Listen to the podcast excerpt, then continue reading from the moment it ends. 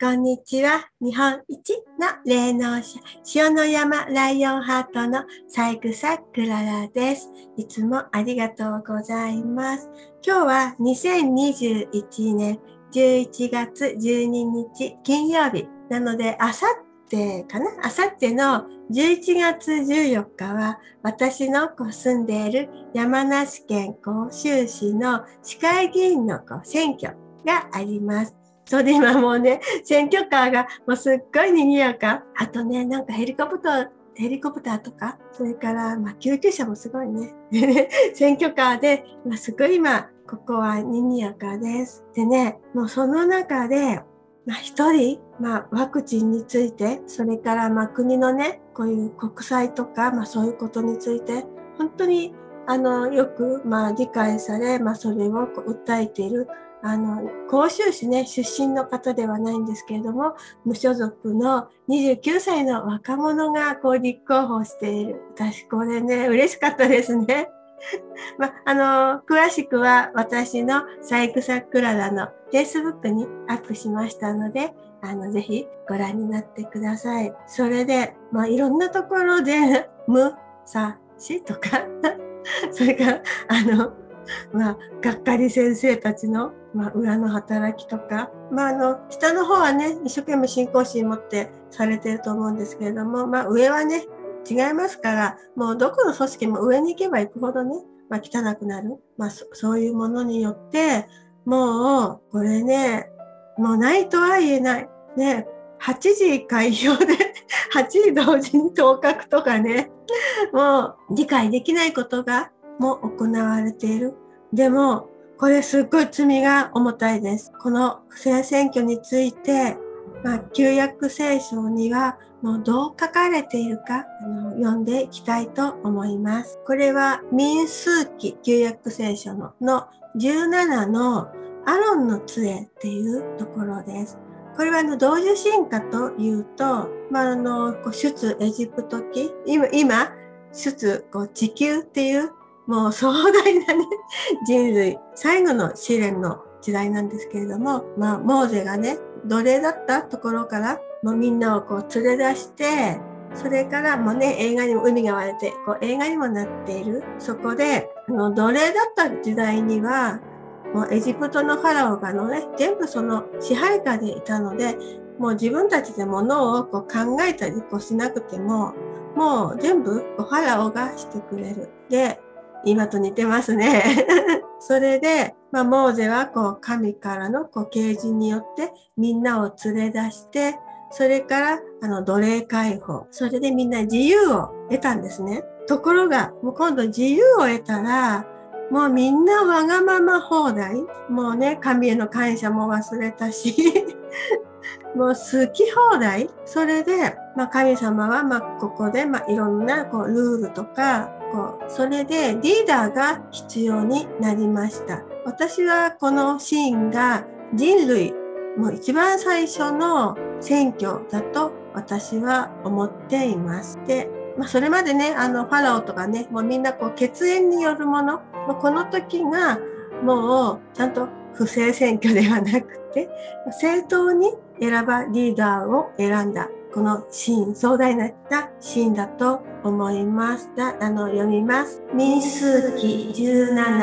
アロンの杖。主はモーセに仰せになった。イスラエルの人々にこう告げなさい。彼らのうちから父祖の家ごとに杖を一本ずつ取りなさい。すなわち、彼らの父祖の家の指導者すべてから12本の杖を取り、その杖に各々の名前を書き記し、レビの杖にはアロンの名を記しなさい。父祖の家の長は杖を1本ずつ持つべきだからである。それを私があなたと出会う臨在の幕屋の中の掟の箱の前に置きなさい。私の選ぶ者の杖は目を服であろう。私はこうしてあなたたちに対して続いたイスラエルの人々の不平を取り除こう。モーセがイスラエルの人々に告げると、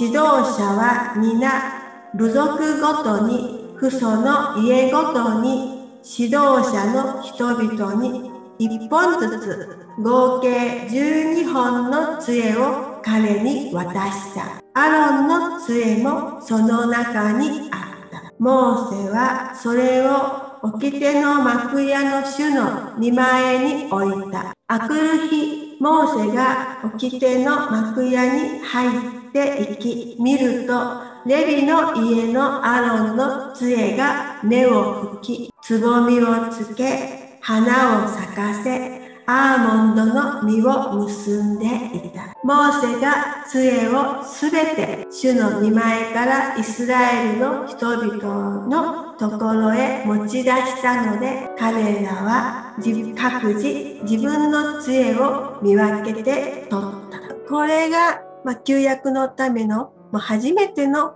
選挙。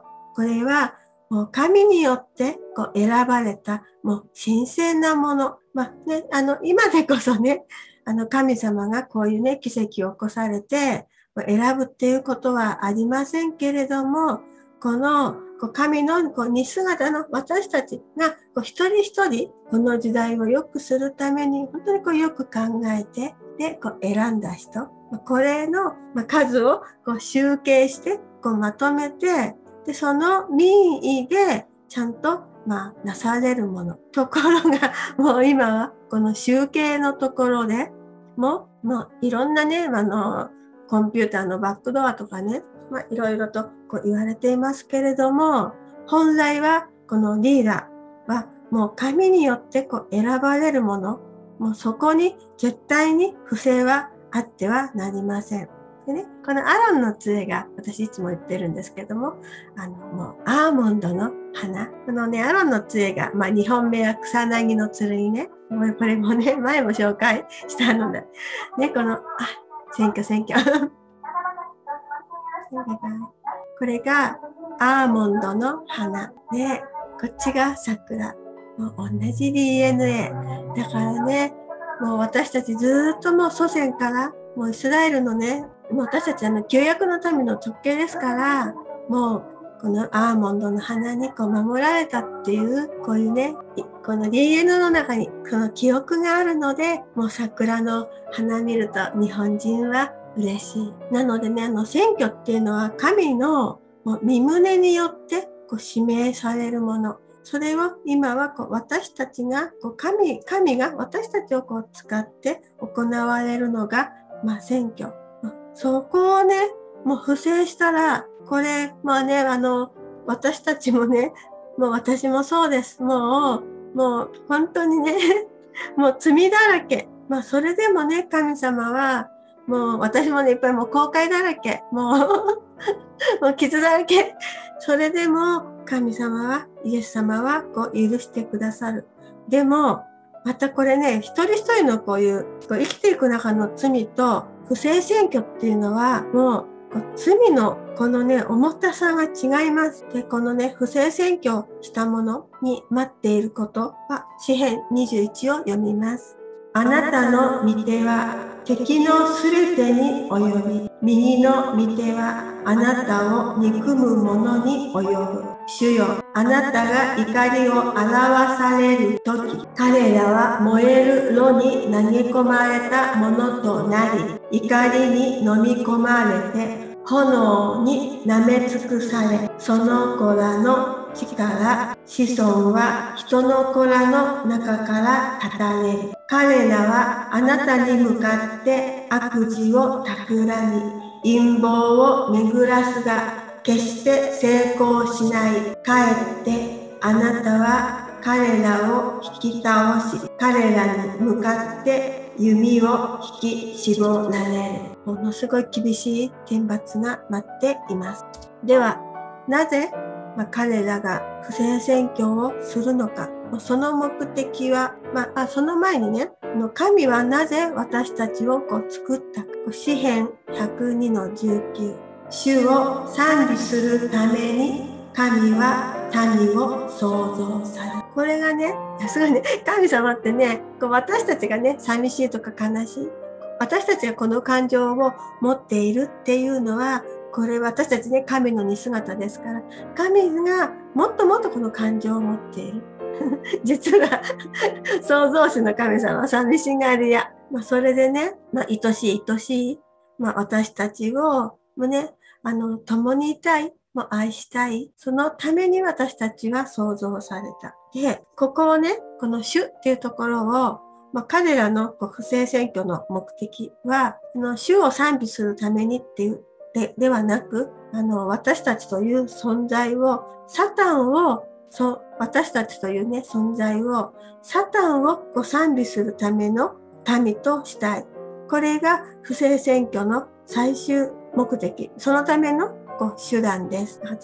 絶対にこの罪は許されません。でもね、だんだんね、なかなかね、正しい人ほど、当選しないんですけれども、いろんなね、地方とか見ていても、今回の甲州市の選挙もね、だんだん目覚めた人たちが、そういうね、組織とかではなく、自分の日本を思う気持ちによって立ち上がっている。それも私はコロナとか、ワクワクのおかげ、ね、災い転じて福となる、ね、彼らのもう作戦はもう全てその陰謀は全てその思う通りにならない。今日はもう不正選挙の天罰は恐ろしいぜっていうお話をさせていただきました。またこのチャンネルに遊びに来てください。またね、バイバーイ。光あれ。ブルーアロー。